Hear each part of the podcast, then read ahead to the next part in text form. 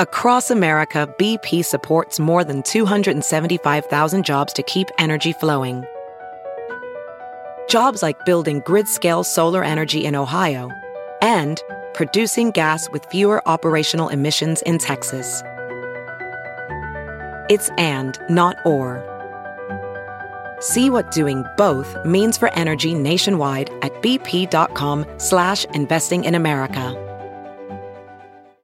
As you write your life story, you're far from finished. Are you looking to close the book on your job? Maybe turn a page in your career? Be continued at the Georgetown University School of Continuing Studies. Our professional master's degrees and certificates are designed to meet you where you are and take you where you want to go. At Georgetown SCS, the learning never stops, and neither do you. Write your next chapter. Be continued at scs.georgetown.edu slash podcast.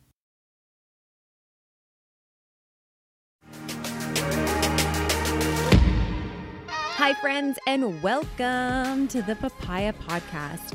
I'm your hostess, trying her mostest, Sarah Nicole, and each week I'm going to be dishing out some sweetness mixed in with some seeds of wisdom or something like that. So get ready to get inspired, get candid, get real, because we are all in this digital space together.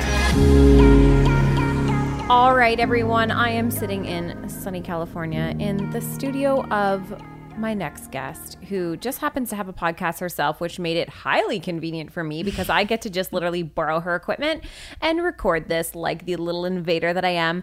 Please welcome Miss Alexis Haines. Hi. Hi, hun. Okay, so we didn't even plan on doing this. So this podcast is going to be honestly a genuine conversation, I think, between the two of us. I was on Alexis's um wow, that's hard to say. Alexis is.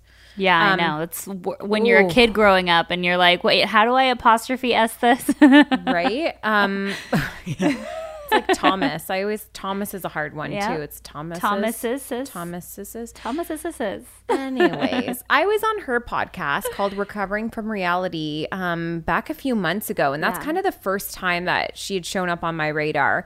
And let me tell you, immediately she she writes me and she says, I would like to have you on my podcast. So I was like, okay, who the heck is this chick? Let me Google her. And then it was like, I couldn't believe what I just opened up because I remembered you. I remembered you from the news, and that is so crazy. So I'm going to let you tell your story because I think likely people know who you are, but they just got haven't gotten to know who you are now, which is like the and most with the new last part. name because I'm A married. new last name. Yeah. Yes. So, kind of give us your origin story. I know you've probably told the story a million times, but it is like the shock and awe and then the beauty of afterwards. So, Mm. have at it. Okay, so most people know me through The Bling Ring and Pretty Wild, which was my show on E back in 2010. And I have one of the most um, shared memes of all time. Wait, I don't think I know the meme. Still, well, you're gonna. I'm gonna send you. Just type in Alexis Neiers on your phone for Oh my memes. Um, like if you're texting or on I'm Instagram. have to link this on my Instagram. Um, so I have this huge meme from having repeated meltdowns on my reality TV show when I was 18 years old, addicted to heroin, and living my crazy life in Los Angeles. So that's kind of the gist of what people saw back in 2010. They got that little like snippet into my life um, of me on a reality show, addicted to heroin, 18 years old, fighting for my life, in this case for the bling ring. But what people don't know is that there was years and years of trauma and abuse that led up to my addiction and to all of that transpiring. And then my current journey which is eight years sober um, happily married two kids um, co-owner of a drug treatment facility um, giving back to my community in major ways and now opening up um, my life for people to see through my podcast and Instagram and the book that comes out December 3rd um, and and seeing that you can recover you can recover from incredible amounts of shame from trauma from sexual abuse early childhood sexual abuse eating disorder uh, physical violence um, and addiction and it's like you can do it You and it's so crazy sitting here because you're such a peace filled woman. You really, really are. And I just looked up the meme, and let me tell you, I, I've seen it. I know. I know that now. old. Now you know it. I'm That- mostly, im- I, I hate to be the shell. I'm mostly impressed by your brow transformation. Your eyebrows have come a They long came way a since long 2010. way, okay, so there are going to be people listening that are like, I don't even know what the bling ring is and Oh, what that are. was. So, Okay. oh, for sure, because I'm Mm. in Canada. So there's a lot of Canadian audience that we heard it in the news. So people don't realize that when you're in Canada, we actually get American news. Like we have our own news, but we mostly see American Mm-hmm. Yeah, news. my husband's Canadian. But I Yeah. oh, so we didn't actually I don't know that I necessarily even saw your show when it was on TV because I don't even know that it came up there, but I know of it because Mm-hmm. obviously we pay attention to internet culture and like the whole reality TV thing, but maybe explain what that big what the bling ring was. Yeah. That kind of is going to be that when you talk about you know immense amount of shame from your past like it's got to be hard to talk about but i also know how much you've owned the story and and have used it to show people what change can look like I almost feel like I have to go all the way back because people need to That's know okay. how the bling ring really, like how I became involved in that, and it's not just like a quick and easy answer. So I grew up in LA. Um, my dad was the director of photography on Friends for eight years. What? He did. Yeah, I know you're a big Friends fan. I grew up on the set. Okay. A lot of running information around. I know, running around How on many of set, them did in you and out of the, all of them. Oh my um, gosh. And on the set, and i've basically the, touched david schwimmer at this point so sorry and it's such a trip Yeah, at 19 interrupting. seeing someone from the cast in an AA meeting, which is like such a trip all Yes. those years later, right? So I grew up on the set of of Friends, and my dad was on The Nanny and all of those 90s sitcoms. Him and my mom um, had a very by the time I was three and a half, they divorced. My dad was a really bad alcoholic and drug addict. He was very violent when he was drunk. And my mom was this really like, you know, tree hugging, pot smoking, hippie chick. And we lived out in the suburbs where we did not fit in at all because this was before yoga was cool and incense was cool. I remember and when it was, like, life-size everyone thought it Buddhas in the house. Everyone thought it was weird Yeah, if you were a like cult. this. Yes. And now everybody has it. And I'm like, oh my God, it's so ironic. Um, so I grew up this 90s child living this really crazy and chaotic life. Like I said, my dad ended up having an affair with a PA. And my mom found out they got a divorce, and it was like a traveling circus. We moved all of the time. It was really unstable. There was incest and sexual abuse that began when I was four years old and went on until I was seven. Um, there was just like I said, drugs and alcohol, and really like no attachments being formed because it was like a free for all. And so by the time that I was in middle school, my dad was physically violent towards me. Um, by the time I was in middle school, I kind of had my first surgery and I had tried pain pills for the first time, and my love affair began. It was like the hug that I needed from my parents, the warmth that I always desired and needed from them. They brought me so much peace. And i remember just thinking as like a 14 13 14 year old kid like i need this. Whatever this is i need this. And then um, i entered ninth grade where i had another surgery and i was prescribed vicodin. And after that i made it my mission to be loaded on pain pills for the rest of my life. That that was it. oh was my it. gosh. And um, so, you know, and I was a trash can for drugs, weed, um, uppers, downers, psychedelics, alcohol. You're talking to the most whatever. square human ever. I've never done anything because I'm like, Yeah. so scared. Yeah, so I was not scared at all. I wanted Yeah. to check out. I spent my entire life trying to check out of my reality, which is why the podcast is called Recovering from Reality because it's all about obviously it's a funny pun because I had my own reality show, yeah, of course. but it's like also recovering from life and we all have baggage and trauma that we need to recover from. But yours is yours is substantial. It's a lot. It's a lot. Which and when people hear my crazy. Story, they're almost like a little overwhelmed. I feel like at times because it was a lot in a very in a childhood in a in a very short amount of time. And so by the time that um, I grad, I ended up graduating high school at 16, and I left my house with my adopted sister Tess to go out and start modeling. That's what my life, you know, I just I wanted to be a model. My mom was an ex playmate and model in the 80s, and that's what I really aspired to at the time. So we were doing Kid Rock, mu- uh, Marilyn Manson music videos. My sister was like hooking up with Kid Rock. It was a very crazy time, and we were like not even 18 years old yet. I was Wow. 17, she was 18. And of course, my addiction took off, right? But this is like in the time period where it's like fun and partying and no problems. And right. that's People kind of turn a blind eye when they're like, "That's just your party years." Yes. Yeah. Yeah, well, my party years involved like shooting up speedballs and What's a speedball? coke and Again. heroin Oh, together, wow. and you know, like hanging out with you know crazy celebrities and all of that.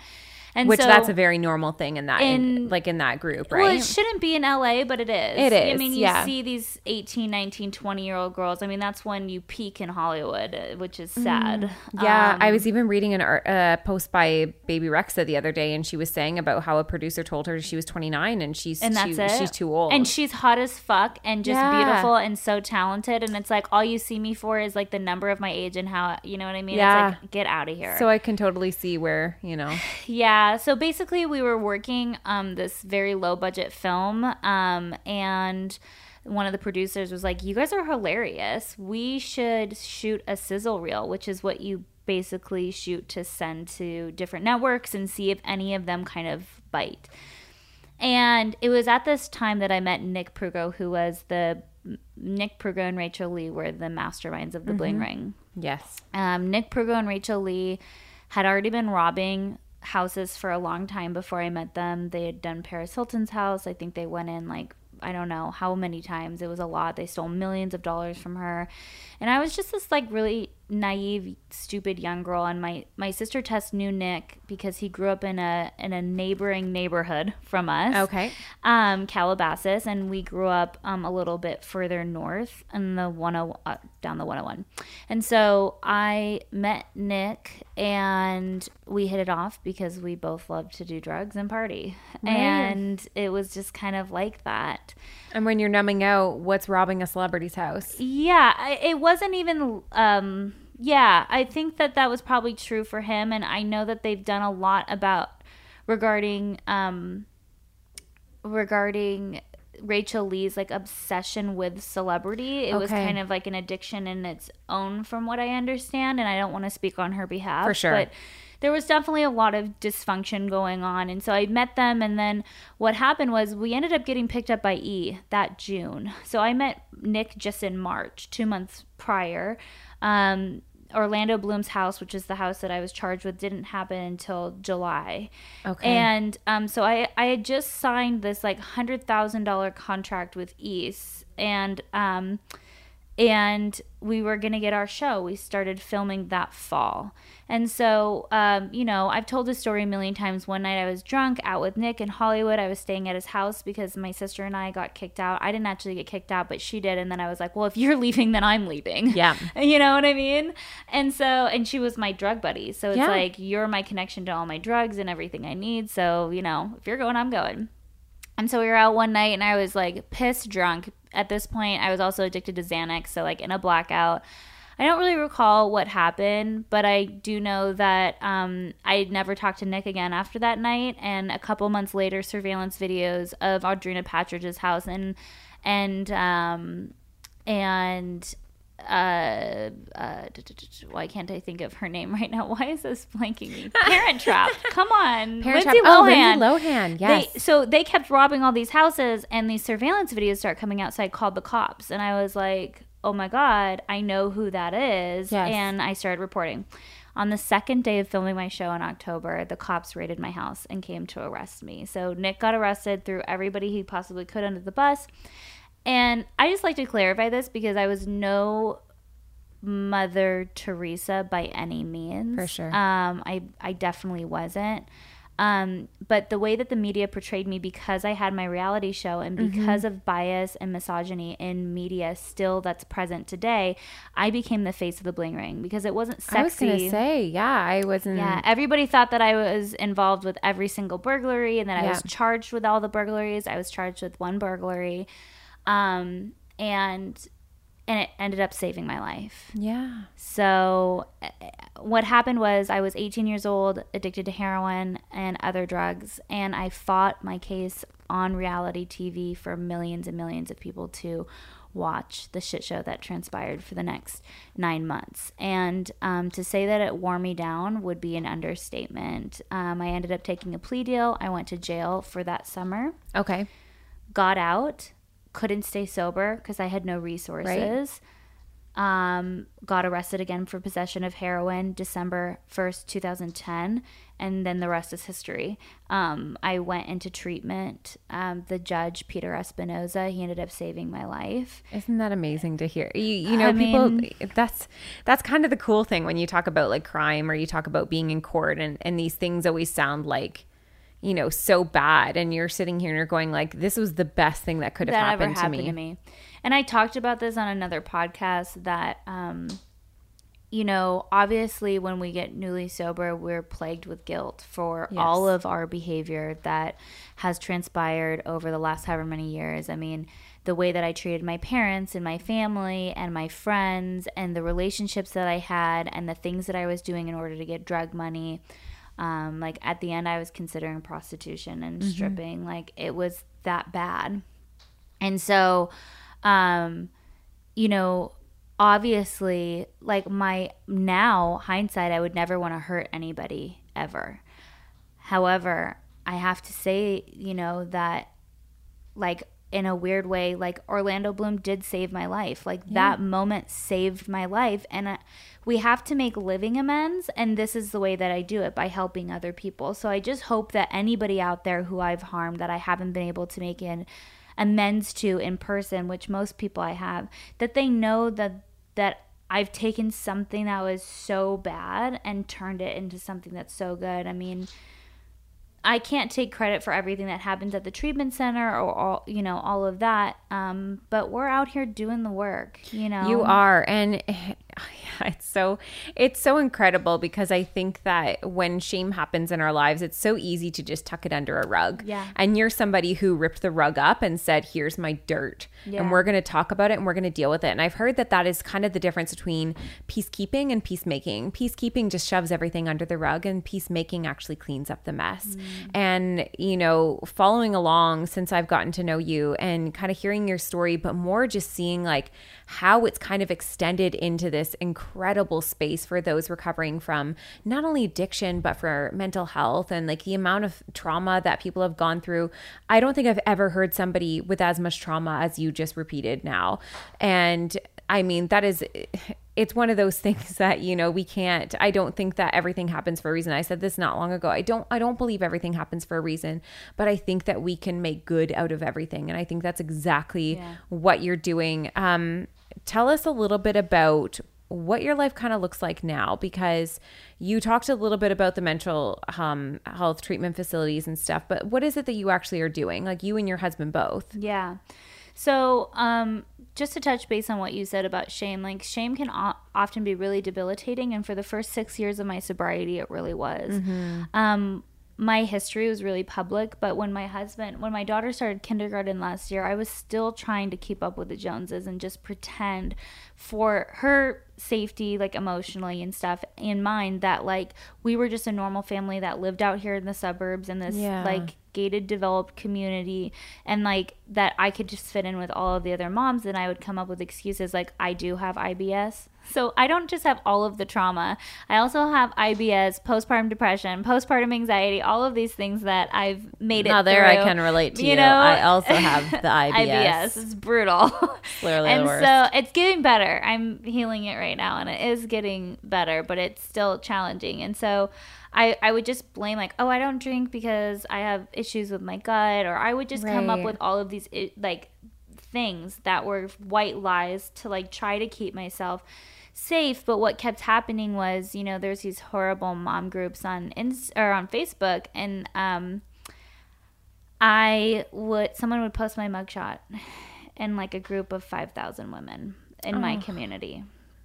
And it didn't happen once. It happened three times in multiple groups. That is so sad. and the claws came out and i just got ripped to shreds and there was nothing i can do about it like one admin just like left it up there for a full day and there was like something like 960 comments of Oh. people that were just like taking you know just having Just at it Yeah. yeah it you were just- a great target it was for them. yeah and um so i started to do further work and i feel like people think that getting sober is the easier path and that your life just gets easier mm-hmm.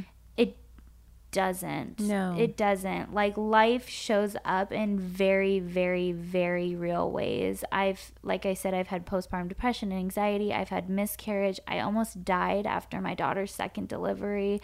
I've had you know a c-section. I've had a vaginal birth. I've had marital struggles. I've had personal growth struggles the difference is that I talked earlier about the desire to check out and Mm-hmm. the continuous like need and want to check out.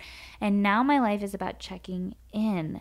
And it's about how can we be present admit in the in the midst of struggle of deep emotional pain of turmoil of all of these things that we go through in life without needing to turn to a drink or a drug and so while getting sober is not necessarily the easier path. Mm-hmm. It's the path that it's worth it because the amount of growth that we have i mean i believe that we all come here as spiritual beings to have like some evolutionary experience right? We're supposed to grow and evolve and have whatever experiences we're supposed to have and then we move on right? Yeah.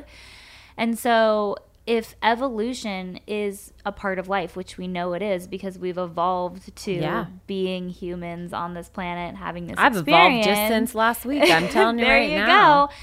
Then, then we then we get to show up for ourselves in very real ways. And I talked on the podcast that we just did in the call-in show about Brene Brown, but her Yes. work Ugh. was monumental in me dropping the shame and moving into a space of vulnerability and now building my community around these really hard conversations that we can have. Um, Yeah, like they are hard conversations, but it, it is it's so funny because I was um I remember sitting in my therapist's office when I was diagnosed with PTSD and her explaining to me that my trauma had basically just you know uh, suppress itself inside my brain and that my brain was finally coming to the point of healing and it was releasing all these thoughts and memories. Mm-hmm. And that was really really hard for me because coming out of that I have to like and this is like in a totally different way but just to relate it back to anybody who maybe hasn't had like these huge traumas and like major checkout experiences, but like we check out all the time. Yes. We check out by just like not having tough conversations. We check out when we come home. My friend Rhea talks about this about like not when we come home and we just like turn on Netflix and we look at our phones and we check out from digesting the day mm-hmm. and bettering ourselves in that time because we're so used to just, ha- I just want to numb out. We have normalized, and I'd love to hear your thoughts on this, but I, you know, last year I saw this huge movement of mothers kind of talking back on the whole normalization of drinking for motherhood. and I was at first I was like, "What? Like don't take away my wine, girl." But then I was like, "No, I, I if we're going to talk about this the same way as I also have to relate this to the normalization of diet talk, we've normalized alcohol especially for motherhood. And and I say this without trying to induce shame for people because I know there's a lot of jokes and we have a lot of fun with it, but understanding that there's some people who are literally numbing out from depression and anxiety that they've just never dealt with and we've made jokes about wine. You know, I relating it back to diet culture, we talk about weight like it's nothing. We talk about diet like it's nothing even though we have like an immense amount of people walking around struggling with eating disorders, we're still willing to walk around and talk about our diets openly like they don't affect the people around Yeah. us. Meanwhile, people are dying every day from anorexia, and they're dying every day from drug overdose too, especially it's in incredible. This country. Yeah. it's it, once you kind of get into the stats of everything, it, it kind of frightens you. You know, I read up on anorexia this week, um, just with the whole kid app, that diet kid app. I wanted I wanted the mm-hmm. numbers, I wanted the facts, and I wanted to provide them for people. And I went onto the NEDA site, and it talked about how you know 90% of eating disorders come out from a diet and they're all in like children's ages like they start at like age 12 is like the most common age and that 10% of those people die within the 10 years after they've started suffering and 20% die within 20 years. So i was like this isn't this is life or death. Like this is actually apparently out of the mental illnesses it has one of the highest like suicide rates because it's it's so so so crippling And it's one of the hardest to treat too. I Yeah. mean, we are a dual diagnosis facility at Alo House, so we deal with mental health and addiction, and we don't deal specifically with eating disorder Yeah. because you need to go to a place that specializes in ED. I agree. It's very, it's very, it's a very hard thing to overcome. but yeah i just like coming back into that numbing out like we're we're so used to it we're so used to just like talking about alcohol like it's funny and and it, it can be it can be like a joyous thing for like for most people it's not an issue but for, there are people out there who are drinking to survive motherhood and that's not a joke anymore. Like that's not really something to laugh at and it's something i've kind of like tried to stop doing so much of like and I've totally done it too where like oh it's been a long day like mama needs some wine and understanding now that there's like really people who are drinking because they don't they don't know how to get through that day. There are women in my community that start drinking at three o'clock at play dates together. I mean, like we need to be having. and for some people that might be okay and for others that's Yeah. like literally survival. Yeah, I, I, I would. What my argument would be is this: that like I guess not okay. I- I, I mean more like it's not a problem. For a lot of people it's not a problem. Yeah, I think that um, we live in a time that is so chaotic Mm-hmm. and so painful. And, and it's not that it hasn't been before, it's just that we're so hyper aware of it now Yeah, for I agree. many of us. And so it's no um, shock to me why we're seeing addiction rates skyrocket. are they are they Yeah. truly skyrocketing Mhm, Yeah. oh wow And I didn't it- even know the that The amount of deaths go it goes up every single year, and it's not plateauing. It's not slowing down, and we need to begin to have these really tough conversations about why we all need to check out. I would argue that um, most people are addicted to something. okay And that everybody knows someone that's addicted to something. Like I'm just literally thinking I so wonder what I'm addicted whether to. it's but Probably- weder it's working out I, Yep. i'm not saying everybody i'm No, saying no, no. most people Most people. whether Yeah. it's working out instagram Yep. sexting Yep. online poker um what could be- it doesn't whatever, necessarily look it like a drug. It doesn't necessarily look like a drug addiction right i'm talking about checking out Mm. and that's okay i mean i also believe that net coming home and turning on netflix can be self-care Oh, totally. Yes. And I think it's one of those things like sometimes you don't have the space and the capacity To do anymore. To do the digesting of the day. Yeah. And that's totally fair. Like I'm one of those people too. I think for me coming out of just suppressive thinking has been like yeah, some just listening and being like, today is the day that I can't do it. anymore. This is okay. enough for me. But then it's more like I know, especially in my marriage now, because I'm well, like mostly remarried, like newly remarried, but having tough conversations or Mm-hmm. be willing to fight. I I I have my fight back to me. I've I found my voice again because I'm no longer just taking everything that's going on and just trying to make other people happy. I'm really willing to deal with what's going on right in front of me because I truly believe that and and I don't mean like arguing. I just mean like open conversation. Like even just saying like I'm actually having a really hard day today and my anxiety is really bad. That's something like 10 years ago I never could have said out loud. That I never could have acknowledged without shame or without feeling like I needed to please the other people in the room. Even as simple as I can't go out tonight and see my friends or have dinner with you because I'm just I'm just having a day and I need to stay home and I need to put on friends and go to bed mm-hmm. and you know like whatever it is just like I think it comes down to like this mindfulness of am I checking out because it's like really good self-care like you said Yeah. or am I checking out because I'm avoiding avoiding dealing? it.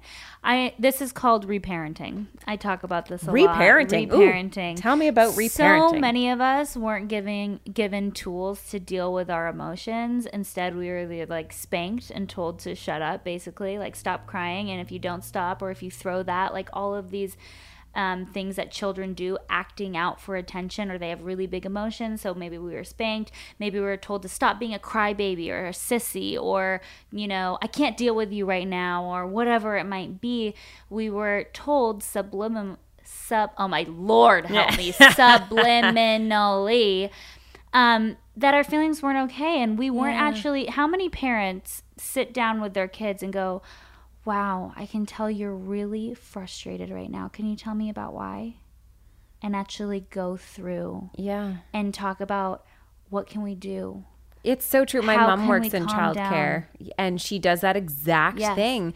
And it's so interesting because I'm always like, I'm just such a quick, I, I didn't realize until I was an adult and had children how bad I was at like emotional dealings. Mm-hmm. But I listen to my mom and she does the exact same thing as what you're saying right now. Is she'll be like, I hear what you're saying. Yeah, you're right. I can, I, I know you're scared. I know you're feeling that. I know you're frustrated. You're frustrated, aren't you? Yeah. And it was just like, and wait, sometimes wow. like not even put it i try even with my kids to say like what are you feeling right now instead of putting it in their mouths like t- say, Yeah. saying what they're feeling. When they were very little i would give them the emotional name. And then giving tools on how to deal with that. And so there are moments when i would encourage us to start learning more about how there's mike my sound guy with donuts. Literally just mike donuts bring are- me the donuts. I'm ready for the donuts mike. We're just we're, we're here That's- talking about self-care. This is my fourth hour of podcast recording and i'm ready for the this donut thank you so self much. care, honey. oh my gosh i'm sorry none of them are gluten-free That's i'm okay. gonna go You home can with just- a stomach ache That's but okay. it's You do your thing, it. girl. oh my god okay so um as i'm gonna eat a bite oh my god of this apple fritter so we're talking about and this is so obnoxious you guys but i'm so hungry um reparenting learning how to deal with our emotions it's also okay to say sadness i acknowledge you and i'm gonna come back to you later That is like my favorite because I always tell everyone whenever they're struggling with like emotional stuff or feeling like they've suppressed their feelings Mm-hmm. over such an allow- a long amount of time, I'm like, just go watch the movie Inside Out. Like Mm-hmm. go and watch it. Apparently they're using it in re- in recovery facilities now too to help people understand that like it's okay to have feelings and sadness isn't necessarily a bad thing. Sometimes it's helping you journey through something to the other side. Um but that's kind of the one thing that I find really cool about your story is like you took what you're doing and now you have these mental health facilities. How have you found it um, dealing and working in mental health while honoring your own? Because I don't know about you, but I'm an empath, so, So it can hard. be hard. It So can be hard. hard when you're talking and helping people, and now you have all these like mental. Your husband works in this as well, yeah so you he's guys much open more these resilient than i am but it, it, I can imagine that it can be really difficult when you've taken your experience and you've put it into this space where like I'm going to talk about this and we're going to do these things. We're going to have these hard conversations because I know they're going to help people. But then you're taking that on. Yeah. Like By the way, that was an apple fritter, you guys. It was I wish I'd heaven- taken a picture of that. That was, it was so funny. heavenly. Also, like just to backtrack a little, our very first podcast ever, you literally answered the phone. You're like, I'm eating a waffle right now. That's so great. I was. you oh my were. You were god. hungry then, oh my god. I'm You're always just- hungry. when I'm not hungry, I'm always hungry. Um okay, so taking care of yourself. Jesus, I have a hair that's in my face. Okay, so taking care of yourself while helping others, especially as an empath, obviously super hard. Um what I realize is that there's seasons of my life where I'm better at it and when I can do more. And um, so, a little backtrack about Alo House. Alo House was Acadia Malibu. We started as a sober living. Um, kind of, my husband and I are kind of like, we're very rebellious. Like, we're anti the system. And we would see all these treatment centers in Malibu that were really heavily 12 step based and really ultimately shaming and um, shame inducing even though they weren't using that language it was more like you need a sponsor to basically tell you what to do with your life for the next however many years. And people would rely on their sponsors so much. And um, while having a sponsor is great and going to aa is great i no longer partake. I did for many years. What i found and i it did save my life in the beginning so i'm grateful for Sure. it. But um, i evolved out of that what we found and we offer 12 step here. People want to go do 12 step great. Or smart recovery or refuge recovery which is buddhist 12 step basically. Okay. they're open. What we realized was that the so that that the the reason why there was so much addiction and dr Gabor Maté says this i love him if you're into addiction or healing or whatever his book in the realm of the hungry ghost will change your life even if you're not it's a great book. Um, he says it's not why all the addiction it's why all the pain and so at the heart of addiction is trauma. The solution to trauma is connection. And so we developed a, a treatment center where our slogan is connection not control.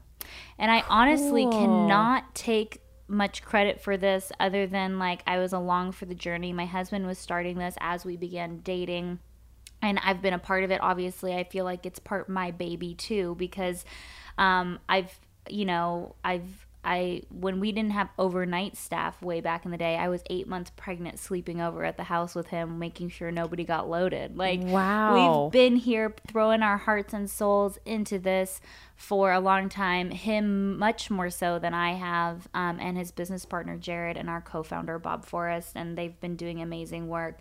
Um, I do weird things. So obviously, meditation is key, and journaling and all of those th- things I do for my own mental health. But um, I really believe in energy. Okay, tell me about this. And I believe in our chakra system. Okay. and this might be. I've only just bit- learned a little bit about might that. be a little woo woo. Maybe people. that's okay. People Whatever. can learn. You can You take what, you want and leave the rest. That's uh, you know what that is so key because I think a lot of times when we're like, oh, that's just not for me, and we just shut off. But Mm-hmm. what I always like to remind people is, even if this isn't you, there might be somebody else that is like Yeah. leaning into this, and it's really great to know how to support them or just to understand. Yeah. So, it can be really for cool. me, who's really sensitive. I first do a meditation where I surround myself with white light, which is protective. What's white light? Like white, like just imagine from like the heavens coming down. Oh, okay. Like it's not actually like a white coming- light that you. Ha- oh, it's no, just like a metaphorical coming thing. over me and like providing like protection. I've had really intense groups. I run women's groups here at the the center, and I've had some groups where I left and was like physically shaking and felt nauseous because the energy and the intensity of the emotion was so strong. And then I imagine a zipper from my pelvic floor up to the top of my head, which is kind of like our energy zone, right? Like our sacrum, our sacral chakra kind of like runs everything else in our body. Are all of our nerves in our body down our spine attached into the sacrum? And so our nervous system is literally flowing from our sacrum to our brain. And so I imagine like a big zipper. And before I go into groups, I imagine just like zipping up all the way up to the top and protecting my entire like energy field. So that's that's what I do. Wow, girl. I'm And like, I can't even meditate without like thinking about this is literally every single time everyone's like, you really need to meditate. Even my naturopath's like, you really need to meditate. And I do it and all I think about is I wonder what it's like for people to clear their mind and like me- so I have I have a friend, Simply Sadie Jean. She has like a really good meditation stuff and I like Mm-hmm. do hers because like I know her and I feel like she's talking me through it. Yes. But I've learned that I can't just do like the clear your mind No, stuff. Not in the so beginning. no. You do guided meditations. Oh in the my beginning, gosh. 100%. So, yeah, I just learned that. But yeah, Mm-hmm. it's been really cool. It's been really cool. I like the whole like feeling grounded thing. I like just not waking up and starting my day Going. Mm-hmm. with like go, yeah, just straight going. It's been really good to kind of like teach myself to take a moment and yeah, ground myself and not just be like turning on my phone and looking at it, but just actually taking a moment for me and for my heart and mind and and going forward in the day with that. So, that's really cool that you do that. So, how did you and your husband meet? let me finish my bite of donut. Yeah. Um, You're too much. I love this.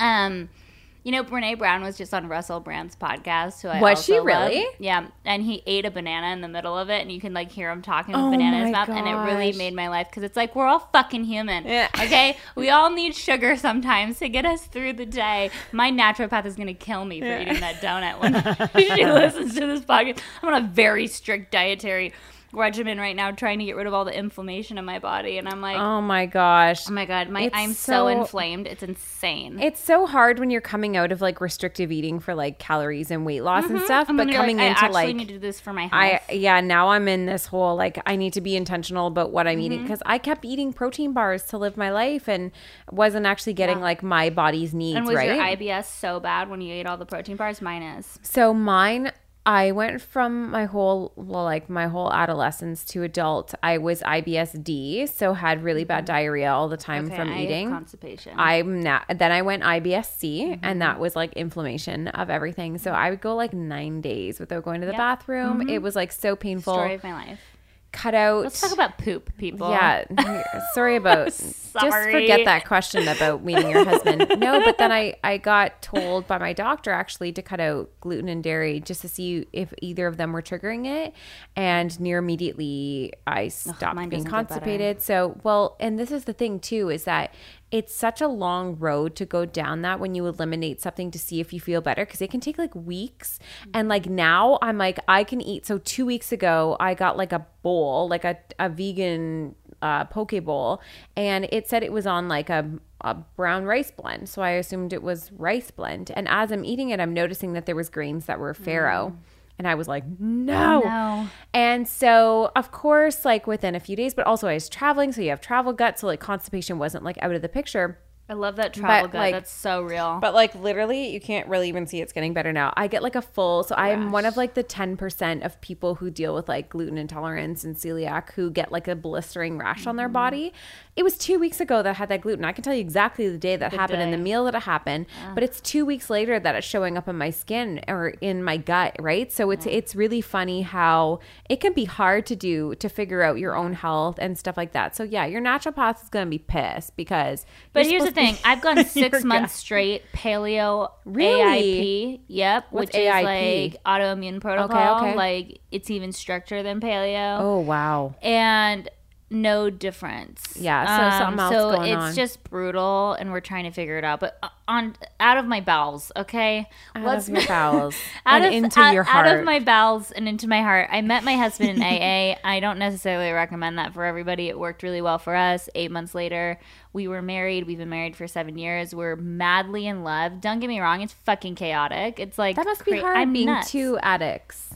No, It's no. not. Is it relatable then? Is it help not it- no i mean because here's the thing we don't think on a regular basis like oh you're sober oh you're sober we're both on a path of continued spiritual growth and it Right. works out because we are both willing to do the work Now, let me ask you this because I know a lot of people are often dealing with being the partner to somebody Mm. who is sober or struggling with addiction. I know it is. A, not everybody even seeks help. So, for a lot of people, you might be in a relationship where you know your significant other is, clearly struggling addicted. with something, and that can be hard. Mm-hmm. What would you recommend to people who are in that support role, but also like in a, like emotionally invested in that person? That can be really hard because I've heard advice. I've heard advice all over the maps, and like just a disclaimer, guys, we are not professionals. We needed to disclaim that on Alexis's too. Like we're not professionals. we're life experiencers. So Yes. I, I mean, whatever i you say technically here am a drug like- and alcohol counselor but like okay don't take my advice like if you really need help go to a doctor. Right, but like some people will talk about how the best thing that they could have done for their significant other was uh, or like I was had a friend who was talking about her sister and she said the one thing that I, I did right during her recovery was I didn't look at her like an addict. I looked at her and I loved her like my sister. Even if I walked in and saw her with a needle in her arm, And I continued to treat her like a human being. But I don't know how that works when you're married to somebody who is drinking alcohol and slipping away from you and getting angry and starting to lash out. Like there's that that's such a it sounds like it's not that common, but I get a lot of No, stories, and I know a lot of people who are going through it. It's very it's common, common, because and alcohol you don't use is so to- common now. It is, and you don't know how. I don't. I don't even know how. How would you help somebody when you love them so much? You don't. You want to love them through this. You don't want to see them for their alcoholism, but it's really affecting you. It's really affecting your marriage. How how can you be a support? Well, marriage is different than a sibling and it's different than a child. Um, so, first and foremost, you have to keep yourself safe. If there's ever a risk of your safety, you need to leave and get out of that situation immediately. It's really important. It's really important. Um, the next thing that I would say is um, I believe that um, Al Anon is great for partners who are married to alcoholics. Al Anon is for um like support spouses. for the it's for codependency and Okay. spouses. Um, I don't believe it's great for parents of Mm. addicted children, and I don't necessarily believe it's great for siblings.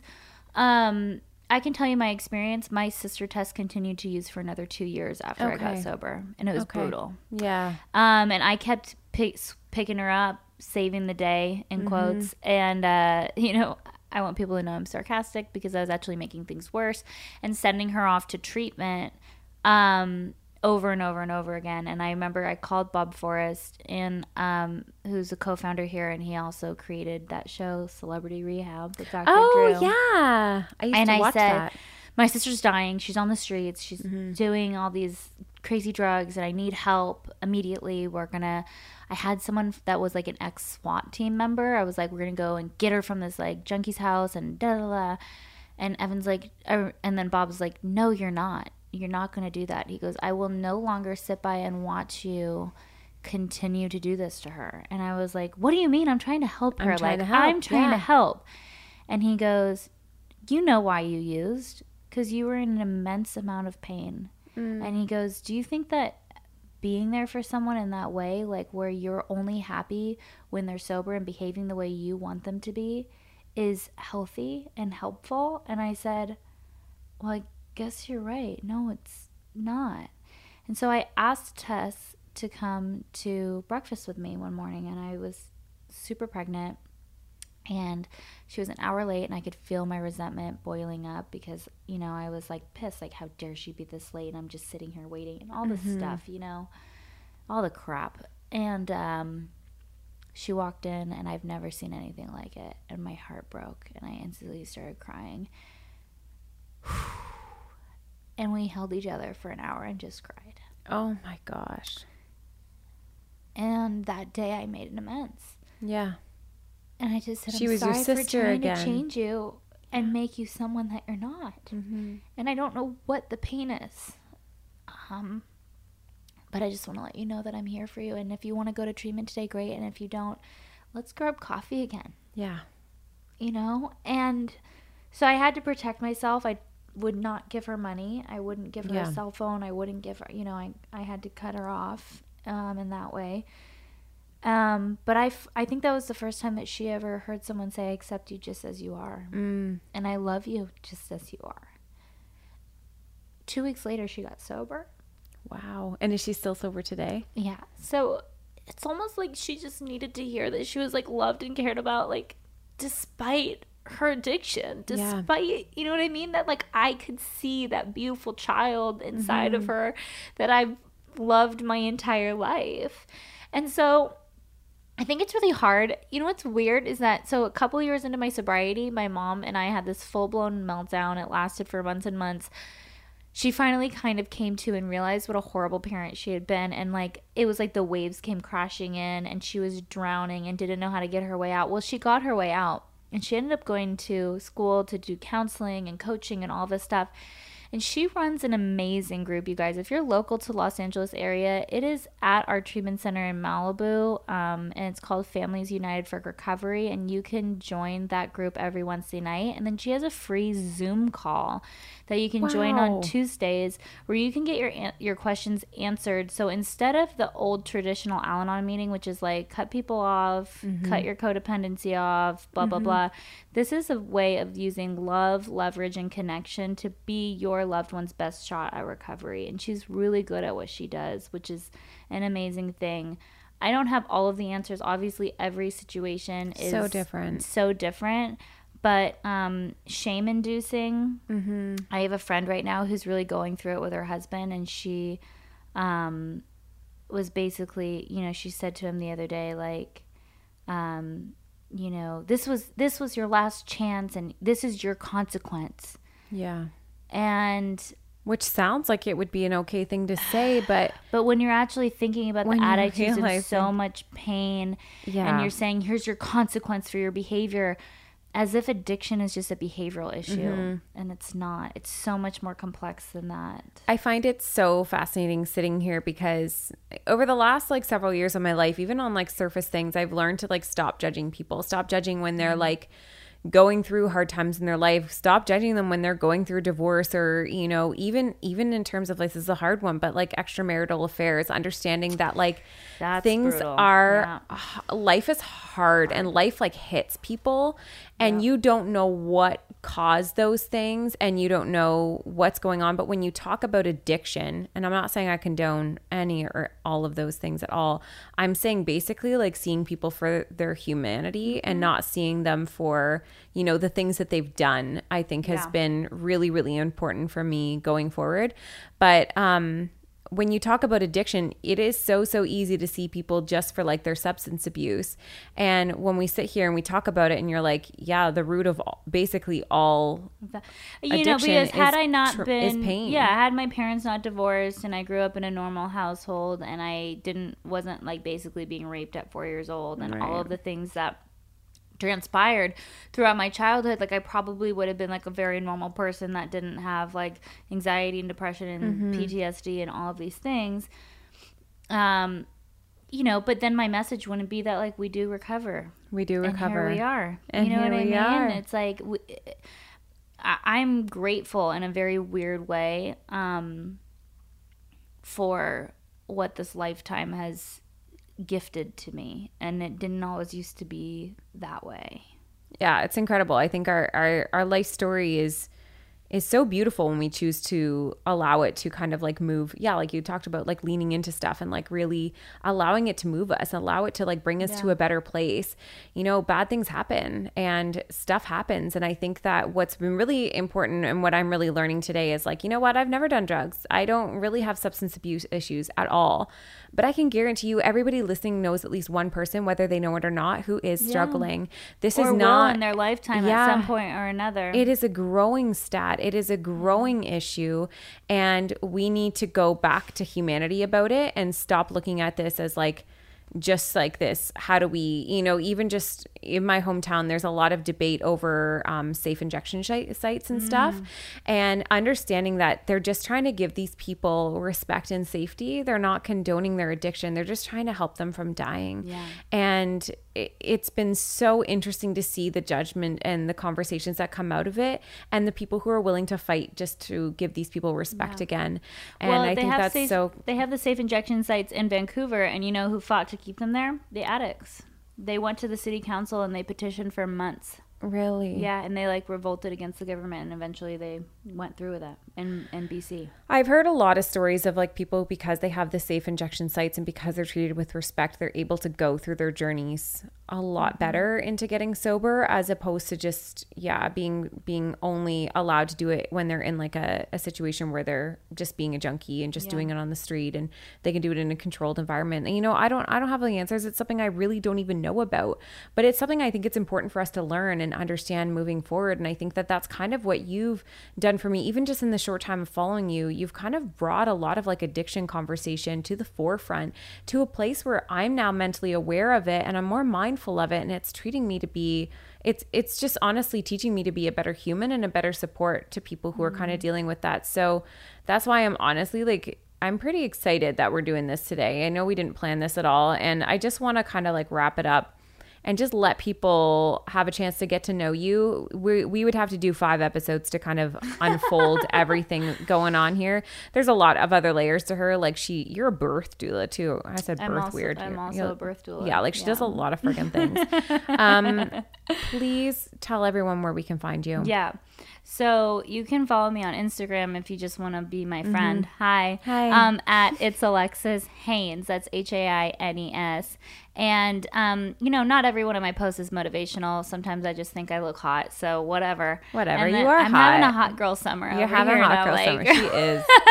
Her donut in Most hand. Most of them, though, have, you know, like little tidbits about things that I've learned or whatever.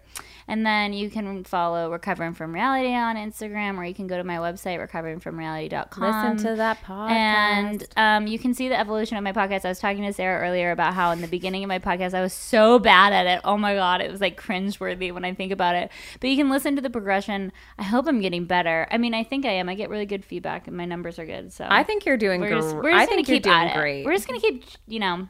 like it's my life Chugging motto. down it's the my road. first episode. I said I don't know what I'm doing, but I'm doing it anyway. But anyways. we're doing it anyway. We're just because doing it. the conversations that we're having are important, They and are. I feel um, that you know this this is where it's at. The time is now. The time there's no longer like oh we'll wake up in another ten years. You know we we got to pull Mm-hmm. our heads out of the sand, out, out of our phone. You know I would say in this day and age, and um, and build communities around love and respect and authenticity and vulnerability. So I'll love you for it. And she's got a book coming out this year too. December so third. Keep an eye on this girl. She's she's doing some really remarkable stuff, and she's doing it in such a lack of shame, and like a non-shameful way.